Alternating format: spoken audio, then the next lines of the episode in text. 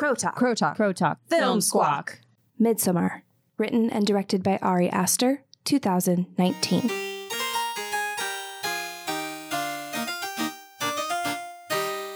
Still coping with the personal tragedy, an American student accompanies her longtime boyfriend and his college buddies to a bucolic Swedish village, where they become the focus of a pagan cult's insidious solstice festival. oh, hello, Cassidy.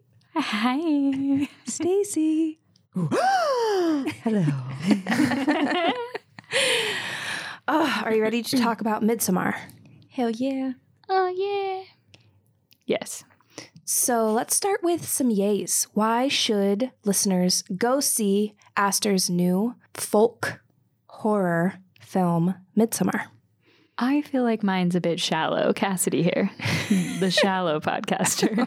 Gosh. The visuals is my yay. The visuals, pastels and flowers. Go see this film if you love folklore and fairy tales and want to feel strange. I have two, and one of them kind of meshes both of yours together. My first, yay.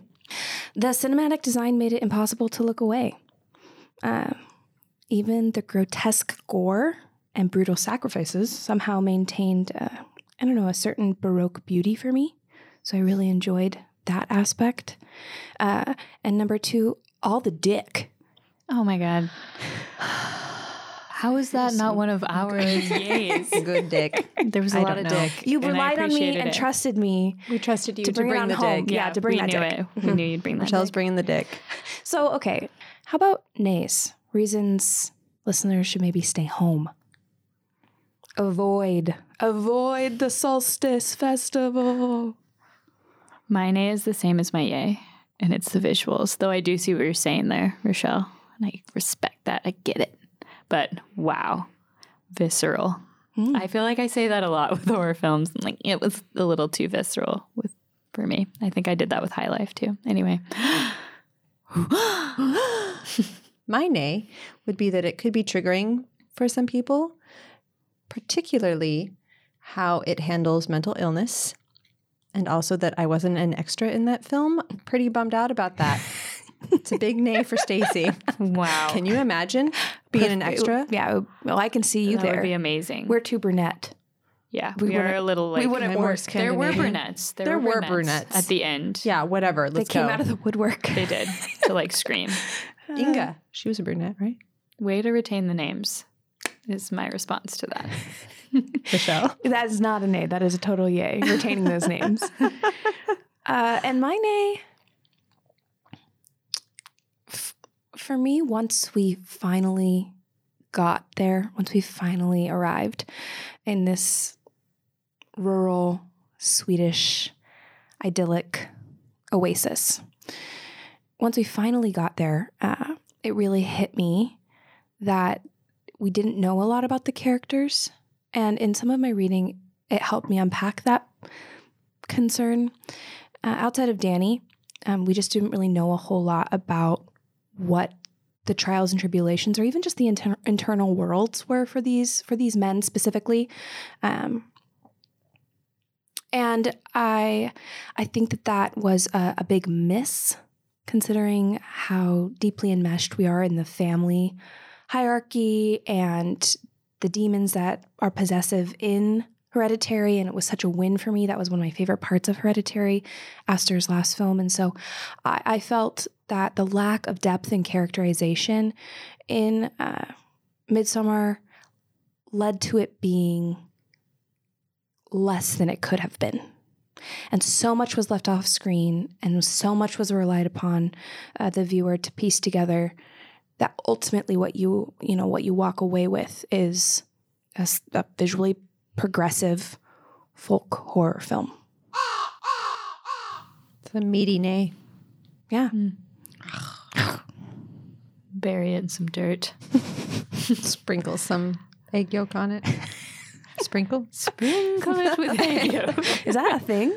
That's what they did in the movie. Remember? I didn't know it was egg They yolk. buried meat and then she threw an egg. She cracked an egg in it. oh, when they were the fertility harvest. Yeah.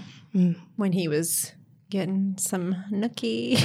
So if you haven't figured it out, we're definitely deep into uh, spoilers territory. Oops. yeah, So- deep in it, just like he was In a vag. in the vagina. So broad terms here, broad, broad concepts. Cults.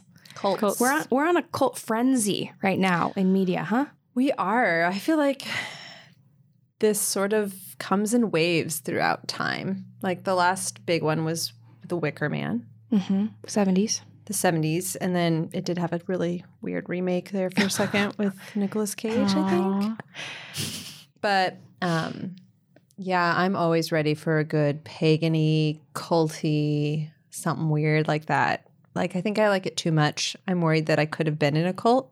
I totally agree. And every, every time I say that, I'm always tentative. And then whoever I'm telling that to, who knows me, is like profusely shaking their head, Oh. affirming what I just said. So, what does that mean? But I about didn't mean me? you. I meant me. Like Oh. I Yeah, I genuinely think it. I Yeah. could have. Yeah, I think I would have done very well. too. Yeah. What does that mean? Um, It- that is it you the like want a family better part? world. Maybe. I You're mean, I don't. yeah. I'm not down with all the murder, but like the idea of this group of people just like feeling each other's pain and joy at the same time. That sounds great. Mm-hmm. no, no. Not for Cassidy. No. Cassidy does not want to be in a like cult. good day. Good day, sir. Good yeah, day. we would have rolled into that situation, and I would have I been like, rolled right out. I gotta go. Oh, I've seen and then they would have murdered me. some of the more recent shows or films. Like I- I've seen some, but I haven't seen all. Like I've not seen Wild Wild Country. I haven't watched that, and I haven't. I don't even know if Charlie says that film is out yet, but I, I haven't. Charlie says I Oh. think did come out, but That sounds Must have had a scary. really limited Is that about. Charles Manson? Yeah. That one sounds like Yeah. too scary. it looks good I'm because it's from the point of view of the women. Which the The- the girls that book Oh. that came out a couple years ago, 2016, was based on. It was a fic- fictional um, take from the woman's perspective Mhm. in Charles Manson's. Mm-hmm. Oh, that one's so scary. I mean, I guess all cults are scary, but Well, I mean, I I appreciated, and there are different types of cults, obviously, uh, but I appreciated Going Clear, the Scientology oh yeah, that one was film, really and. I even Good. enjoyed. It kind of freaked me out. The is it Jesus Camp oh yeah, that film one's from like the creepy. early 2000s or 2006 or see that. something? Oh yeah, I, well, of That's course I did, and it was creepy. You're gonna love Wild Country. You, I can't believe you, Man. you like you're going to love it. I think I just I think I just uh, haven't found the right moment to to dive into that. It's very interesting. I loved all the cult action in Riverdale. I'm behind I- on my okay. Riverdale. I season through three, season you guys. Oh, okay. I'm Season three. So even really like, "I'm gonna catch up, mainstream teen, addictive as hell shows are Culty. utilizing the, the cult angle. Uh, Uh-huh. Everybody is. True Blood season two, my favorite season. that had some pagany stuff going down, and it was so good. And it's got that actress. Shoot, I can't remember her name. She's so amazing. She nailed it in the cult world. She nailed it. She was like that was like voodoo uh, cult intersection. That was good with a sprinkle of vampires. Hello. And Match the- made in heaven. That's been the the thing I was noticing that you know this is all this resurgence of cult behavior. We saw that before, but it was always married with the mythic. It was always married with Right. with vampires or werewolves or you know when I looked up cult tel- television shows and movies online, it immediately took it to mean like cult fanatic Yeah. shows like or Buffy. the occult. uh huh. Right. Whereas, I mean, it was prevalent in all of those shows as well um, pagan cult like behavior. Um, but now we're seeing it come through in just breakup movies, apparently. I know. I know. This was a breakup movie. Such a nuanced breakup movie. Do you not agree that it was a No, breakup it was. movie? I just am like so impressed that you both are calling it a breakup movie. That's right what now. Ari like, Aster calls it. He's Oh. like, I consider this a breakup movie. Oops, Cassidy and I did no guess he had an experience um, where he heard his significant significant other being intimate with someone else, and so that moment inspired this film.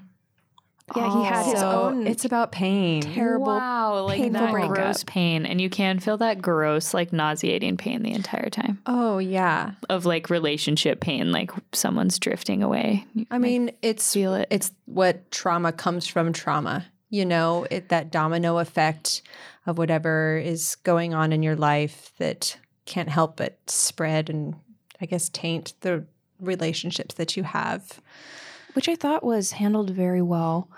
Um, the mental illness piece, speaking of trauma specifically, because there are layers here, and Danny supplies the layers, in my opinion. Obviously, she's navigating an extremely difficult family situation and has been, you know, experiencing a lot of secondary abuse uh, from her sister, who was bipolar, and then murder suicides the whole damn fam except for Danny.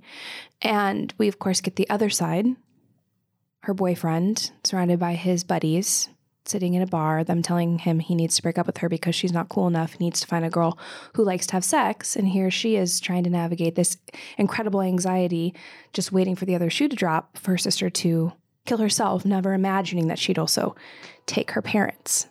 Ugh. Man, that scene of her on the couch, like, mm. yeah, that's what it looks like. It's intense trauma. They just nailed it. Yeah, she was amazing. And for me, through the rest of the film, there was always the presence of that unresolved trauma, but there was also simultaneously the presence of the unresolved trauma within her relationship. And we definitely see uh, Christian, her boyfriend, wanting to break up with her, but still having care for her in in some way, but not necessarily enough care to actually talk to her about how he's feeling or or what's going on in their relationship, just enough to kind of keep her around, not have to have the hard conversation. So then she joins them, obviously. And through the entire journey to uh, this Swedish village, and while they're there, I felt her grappling with both one, one no more than the other, because they became like this mountain of of pain that she had no place to put or share or outlet, is what I felt. And I thought that Aster did such a great job of marrying those two, and Florence brought it home. I think Yeah. we usually see really toxic breaks breakups on film. Um, and these were two very passive characters. Yeah. And so I really enjoyed seeing that because it was spot on. Yeah, they did that. Yeah, that like gross pain of like feeling it drift away Mhm. while you're still in it. Yeah, where you like you feel guilty and then you resent that person for making you feel guilty, and that's what sort of keeps you limping along. Um, and the way the actors got that in their body language was phenomenal. I mean, I've been a fan of Jack Reynor ever since Sing Street. I know. Mm. Well, I mean, he's just the cutest older brother in the entire oh world. my gosh! and then I realized after the film that Florence was in Lady Macbeth. Mhm. She was a chameleon. I didn't even recognize her all the way through Midsommar. She's gonna play She's- Amy I know, she's in Little Women. little Amy. so um, they were just phenomenal. Um, but I'm sure a lot of that was in the writing too. Like the dialogue was just, it was real. The passive aggressive, we both know, but we don't want to look directly at the problem. Uh, it was just real. Really felt it. And it made me feel terrible. that passivity for me in relation to the relationship itself really worked but in relation to the cinematic quality of evolving these characters on screen i had a hard time with it all of the most important what i felt were the most important moments seemed to happen off screen um, i know i can imagine that aster was saving up and focusing uh, future tension or anything that's going to be a little bit more intense for once they got to Sweden, etc. And what you see as an aftermath again and again and again is startling. Like you said, it could be very traumatic or triggering, Stacey, for certain individuals. But it was always the after effect. You know, we don't we don't get the phone call. It's it's a so narrow and that leaves so much unknown. Like, I did not even know where they had been at in their relationship, Christian and Danny. I thought maybe they'd been dating for like a year and a half. And then over halfway through the film to find out that they're coming up on four years, I was very surprised because that is not at all what I what I was getting from Christian specifically. And at this point, it, it really made me question Danny.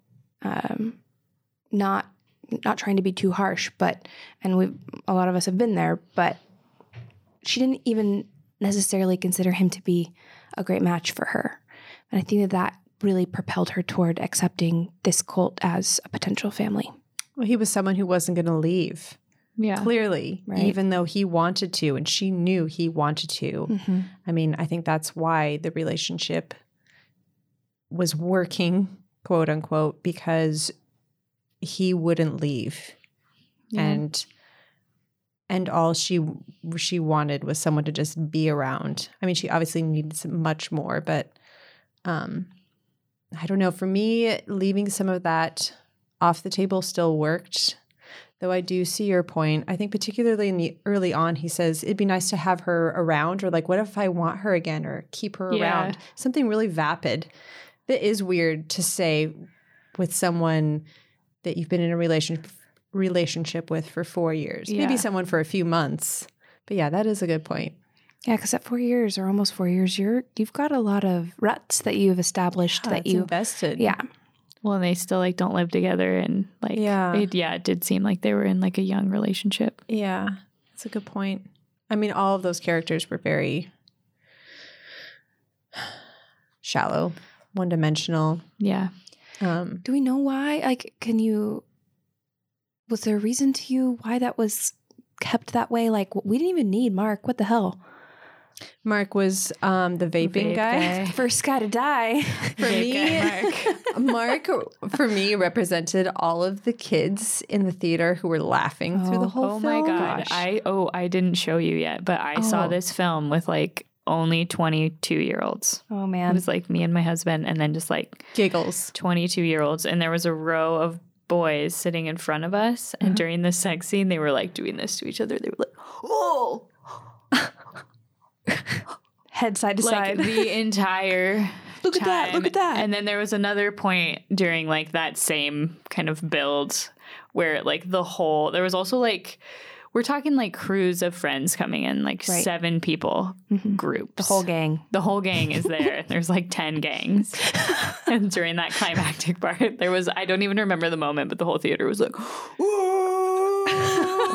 Gosh. What an experience. I mean, was that was. Mark who who had the They running commentary the on entire time. everything. I mean, they're all they're all supposed to be anthropologist graduate students, right? So they're all from this removed audience perspective. So I did feel like those characters were sort of us, and they helped us um, re, uh, be okay with the horror that we were seeing with their commentary because it was funny. So as they were getting picked off, I started feeling more anxious and alone because there was no no one to break the tension. and I think the whole time they made Danny feel more alone because they, I feel like, were mechanisms to just alienate her further from her surroundings. You Except for maybe Pelle. Yeah, mm. that's an interesting one because he wanted her like He was so excited when she decided to come to he's like, Sweden. stay forever. Mm-hmm. So here's something that Cassidy said that I didn't even think about. She was like, I couldn't figure out if um, Danny lived or died at the end, and I was like, what? And she's like, all the May Queens died. No, I said, yeah, I think she died. And so She was just, like, Cassidy, cool and I was it. like, well, how do you know that? She's like, well, all the women that are in those pictures aren't there. I was like, that's a really good point. point, and maybe you already thought of that. I didn't even think about that. I didn't go there because of how I thought that they naturally culled their community with these rituals because of the different sacrifices they had to make. Um, I couldn't quite figure out because they had said something about 60 or 90 years. Ninety like, years. And I'm like, okay, but people come up on 72 pretty regularly. Like there are a bunch of people like crowning if you Oh yeah, around that table, like they were ripe for death. but they about- don't do the nine people. got it. They do the nine people every 90 years, is how Oh. it works. So they're not having regular killings. like- I know all about this. I'm a cult member. Um, they everyone dies at 72. That's hot. normal. Okay. And I'm sure they do sacrifices because Pelle said that his parents died in a fire. And that Exactly. makes me think that they were sacrificed in some way. But they don't do in this. In the fire. They were Yeah. probably one of the. Oh no, But no, 90 but from years. previous. Damn it, Yeah, I'm so like, I I think that. I mean they're pretty loosey goosey with the whole murder thing. But this ritual, this nine person ritual, is only ninety years, guys. Okay. Well, and I heard that too. And then it really didn't make sense trying to put together when Pelle was having his, you know, conversation with Danny. on the bed and holding her hands. Yeah, trying to welcome her home and probably wanting to eventually mate with her. I think because- that's the goal. I and think that's wants her as a why I didn't think she died at the end. I didn't think so either. Doesn't. I always go really morbid. But I at think the that's a good observation. so like, too. where are all those May Queens? Like, I didn't even think about that. Where are they? Yeah, or they maybe just never addressed it. And if it's every 90 years, then they die well, because they had to. But that's the question though. Or if they it's died only every ninety years that they do this, they must do the May Queen every year because do. they don't have Yeah. they didn't have photography. You're right. Right. Because they do the Midsummer Festival every year. Okay, it's got just it. that this one lands on, she says it in the beginning, like one of the hottest days. We're like blessed with one of the warmest, longest days for this 90 year Okay, event. right. So it is every year. The Midsummer Festival is every year. Well, okay, that makes a lot of sense. And so then maybe they just get older. Maybe maybe they don't come back. We never really dug in, you know. Yeah. So Pelle went through the the lifespan of uh, is it Hagar Mm-hmm. Mm-hmm. uh, member, and so you, there would have to be a certain amount of people members who don't come back. I mean, he was totally in, but. Is everyone? We never got to that piece, which is fine. I don't think there was room for that. But maybe some of them went on their journey till they were 36 before they came back to work. That Yeah. could be one answer. Yeah. But I wasn't sure if she would die because she was so in. I'm sure she'd bear a child Mm-hmm. Totally. or multiple children for this for That was this home. new family. Yeah. And that's what they wanted, yeah? Yeah, oh, I Yeah, think I think so. I mean, they wanted his sperm to uh, freshen up the gene pool. So I would think that they would welcome outsiders frequently because their inbreeding program is very intentional. Yeah. You know, they don't want it elsewhere. The Ruben effect. The Ruben effect. What do we think about that? Intentional incest I to mean, potentially lead to a child who is born with different chromosome sets or, or whatnot because of incest, so that they can be their liaison to a spiritual deity. I, I mean, it's quite messed up. It's very messed up. Also, that character got like zero attention in this film. It was like, Yeah. here you go and bye. Yeah. Play with your doll for one second. You're I- off screen. I did read an article. Someone was heralding the handling of mental illness, and they were discussing other films that have not handled mental illness well by either villainizing the mentally unwell individual, like in Split, Yeah. or where they've one. utilized a mental illness, trying to lift it up to some sort of beautiful future goal mm-hmm. then ultimately just essentially monopolizing and Othering and yeah definitely objectifying. objectifying uh, that person and so i couldn't figure out whether i thought that, that what this was doing but the such limited screen time i kept i think kept it from going there from fully Mhm. othering ruben uh, but i still wonder about the decision maybe to answer the whole idea like the incest question maybe and then in, the, in a sense it's you know macguffin ruben's just a macguffin just an answer to a question Mhm. and that's not cool yeah. I I should have done a little more research on the folktale that it was based on because I know Ari went did a lot of research. Like he pulled all of this from Swedish folklore. So maybe that there's some inspiration there for him Mhm, and that mhm. was his reason. Um because yeah, for me it added just again this uncanny quality that cult films just have or communes have that is just weird and you don't really know how to feel about it because they have such pervasive joy and love for everything. So that's what makes it feel so weird. It's because you start accepting these things as, oh, maybe that's okay, or I, I'm questioning. It's not. I'm not getting a clear. This is wrong. This is right. Um, well the the archaeological anthropological sociological bent on this is do we have a right to limit people's traditions and belief systems no we do not uh, do we want mass cult killing sprees no we do not no, we do not. So, but that was where I was landing because I, I thought that that was such a, a refreshing choice to have them be on this anthropological, Right. Mhm.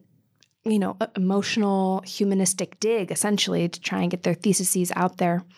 I don't know. It made it too grave an area for me because when it became very wrong, I was like, ooh, a, a pretty guy suspended from the, from the ceiling with Flying like a happy chicken. Look how lovely it is. Not really, but kind of. There was Yeah. a lot of um, Redrawing the line Yeah. of what is okay. well, and everything was. It felt like it was in reverse. Even coming into to the the village, you know, the sky was below and the ground was above. Yeah. It was turned. We have It was Alice in Wonderland down know, the rabbit yeah, hole. picking flowers backwards. That reverse piece. We had uh, the psychedelic visuals. Uh, definitely had a lot of flowers and and flora. Breathing. Yes, alive. I love that. pulsing picture definitely made you feel like you had had some of the tea. I think they did a really good job with that.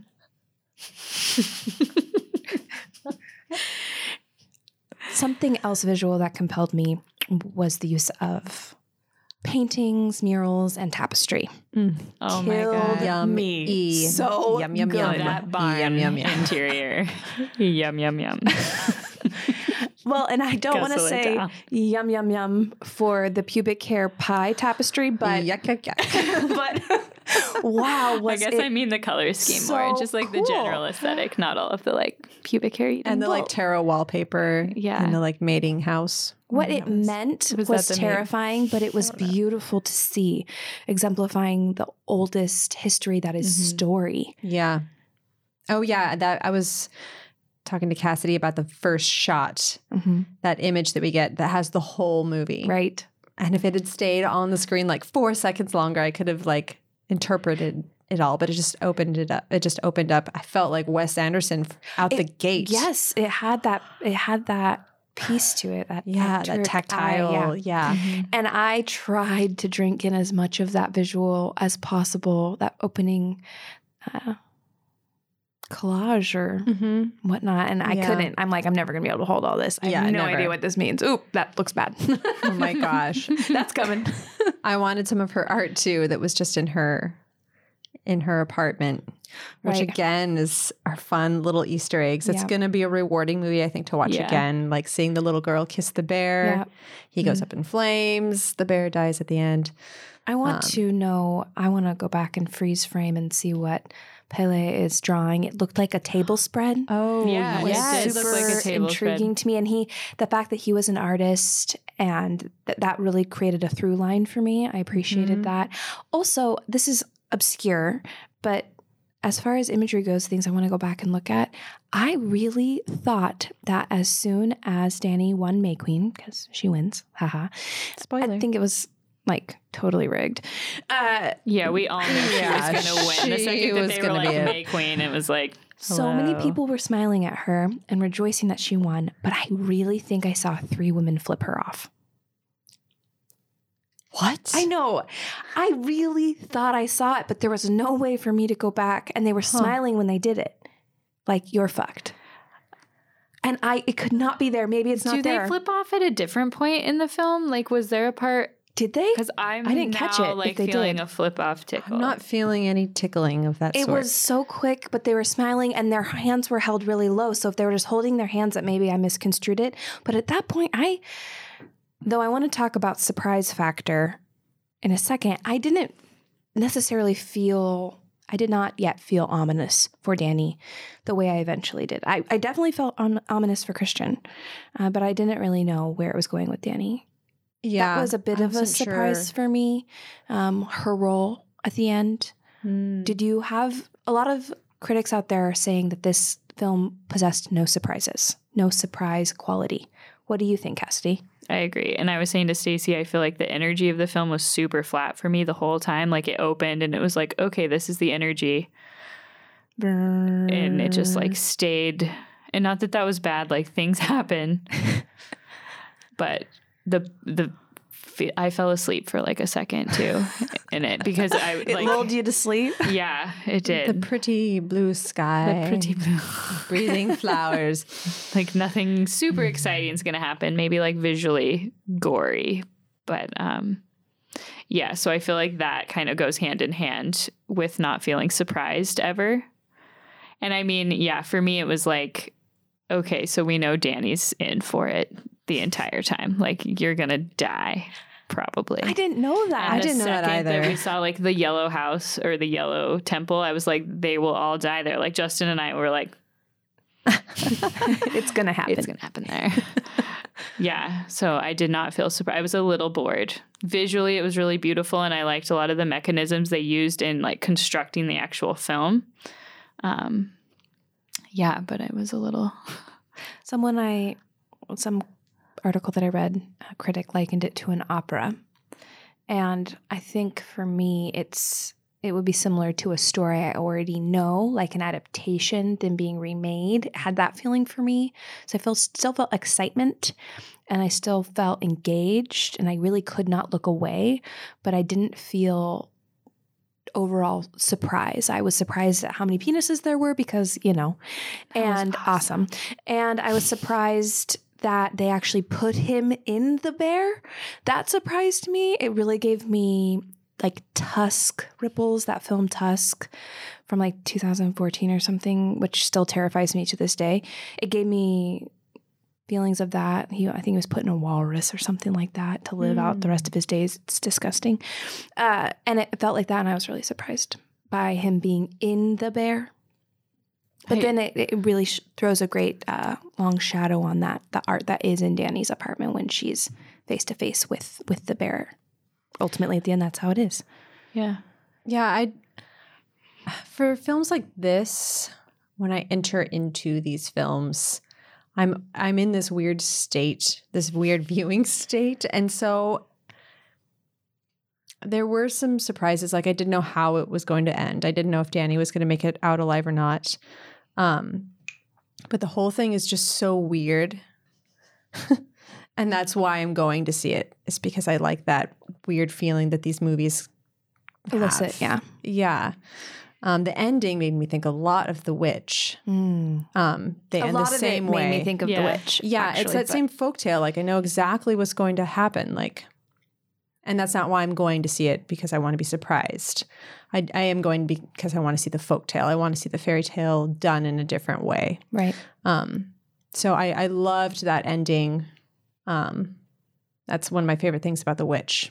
I thought it was a beautiful, beautiful ending. Her like looking around and finally seeing someone who can share in her trauma and be held. Ugh, I love the witch. I know. I love. The Witch so much. Thinking about it right now. Me too. I can't stop. Um, but I mean, this movie's up there for me. I really liked. I like how horror tackles grief. That ma- it made me think a little bit of the Babadook. Um, similar, not kind of a similar ending.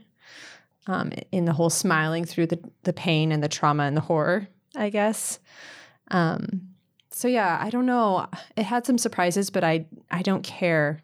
That wasn't why I went to go see this film. I think horror is a hard genre in that way because people are expecting a certain amount of like jump scare or like Mm-hmm. pacing. Um, and I think A24 does a more mixed up job in a really beautiful way of presenting horror, where it is more of like the folk tale or like a grown up creepy fairy tale that's not necessarily like going to scare you, Mm-hmm. but it's like a mood. I- Which is, I think, represented so well in the asymmetrical architecture utilized in this film. Mm-hmm. That for me was the most ominous part. You were saying you saw the the triangle structure and you're like, oh, they're gonna die there. That was how it was. I didn't want anyone to go into any of the buildings. It was like, Mhm. don't go into the attic, don't go into the basement. Mhm. Don't, dear God, go alone. Everything is wrong. Everything's a little wrong. Like I was getting Yeah. stressed out by the sec- the second story of the sleeping quarters and how they had no railing. Same. I was like, someone's gonna sleepwalk right off of there. I didn't think about it appreciated. I was like, You're taking a nap at that part. You're like, what? The upstairs part. Justin was like, "Are you falling asleep?" I was, no. I I did appreciate the ritualistic um, intrusion is what I kind of feel like it was because it never really seemed to go anywhere. Uh, specifically with Maja trying to coerce and imbibe Christian with this love potion. First, the rune or whatnot that she puts under his bed, and then, of course, pubic hair in the pie. Pubic pie and, And- blood drink. Yes. Mhm. And ultimately, I think it paralleled my confusion with Christian's character overall because I really couldn't get a read on him. He was definitely a gaslighter. He was definitely a manipulative person, not just to Danny, but to his other friends as well. Oh yeah. And I felt like they were trying to make it seem like he was falling under some sort of spell, but it did not completely work for me. I didn't, I, I bought into it while I was watching and then couldn't hold on to it after I left the theater. And that is exactly how I felt about all of this ritualistic sexual coercion. I feel like they drugged him. Yeah. That was my read. Like he, dr- Same. they gave him some crazy mushroom tea, and then that smoke that they made him like whiff. Mhm, I feel mhm. like was just another like Mhm. hallucinogen or something. I mean, yeah, that's how I took it too. He was He was just fucked up. severely intoxicated Mhm. through that whole dinner. I felt he was trying to like hold down a raging boner. Really, is what it looked like to me.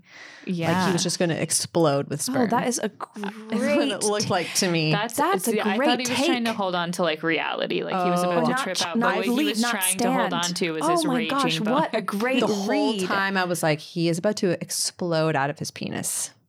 Wow. sperm. Then he You held out for it. a You long time. Figured it out. I mean, yeah, blue balls, man. But that sex circle, okay. I don't know if I've ever seen anything I'm anything thinking like of the 22 year olds right now. it was so powerful. It was amazing. Not as powerful as the scene where they hold Danny, where the other gals, the clothed women, follow her oh yeah, into the sleeping quarters barn. And I think that's my favorite scene in the whole film. initially she's upset because he's cheated on her. And then eventually she's just letting out all of her grief. And they're shouting and screaming and wailing and gnashing with her. It was so authentic for me. Mm-hmm. that It- actually seems like a good practice. Oh mm-hmm. yeah, I could. All I could think about too was them, the real people, filming the scene Yes. and being behind the scenes in that moment. He just captured, like you said, some really authentic performance. Yeah. Absolutely. Well, and everything that went into it, the idea of specifically what Danny needed was someone to share her grief with, someone to share initially her anxiety with, and then her devastating grief. And now it's been compounded. And then to have it be a, a chorus of women sharing upon, you know, the layers that Aster likes to peel away regarding women, womanhood, different forms of womanhood, whether that's uh, motherhood or whether that's some sort of subjugation. He likes to peel it back and always look at that. And I think that that was what stood out to me in that moment was holding all of that. It felt generational. Uh, it felt echoic. It didn't feel like it was just Danny. And I wondered if there was a moment where it stopped being Danny and like that's the whole point Mhm. it became all of them. And I wonder what horrors they hold back, Well, that in some ways it became healthy right? And when it's juxtaposed against these really flat characters Mm-hmm. that never really dip Mm-hmm. into terror or extreme joy, it makes the cult seem like the really emotionally healthy ones who have this practice of feeling terror, feeling the the pit of despair, Right. and then you get to rise up into extreme joy. Mm-hmm. And throughout release. most of the film, Danny's constantly holding back. She's running away to go cry. Mhm. She's she's always biting back her tears. Um, so, I mean, I don't know. Well, not I don't know how intentional all of that is. That part seemed But pretty I like that in in contrast to the characters who are just a bunch of douchebag Seriously, locker yeah. boy, men's locker room talk bullshit. Do we think that at the end, when Danny has condemned Christian to take on the bear suit, sit in the Triangle Temple, and burn to death, do we think that her face, which has a slight smile, do we think that she's numb? Do we think this is intentional? Do we think that it means something more? What What is it? I think she feels at home. Like I think in that moment, maybe she's like, "Here's my new life." Hmm. Like you don't belong here. Yeah, or I'm going to die and I have nothing left to lose. And like, I'm surrendering to that. Like, I'm just surrendering. I saw it as just another trauma added on to her back. So I saw it as numbness. But she looks around and sort of gets cues from everyone else and sort of starts moving into that circle of joy, despair, joy, despair. Right. Um so I think it is numbness. I think it's it's just completely she's completely lost into this gang mentality really. hmm Um Which is something that Aster likes to unpack as well. Groupthink. yeah, it's really powerful. I felt badly that my first response and reaction before I was completely able to unpack or even really begin to unpack what I had seen was uh, the the saying "Hell hath what is it?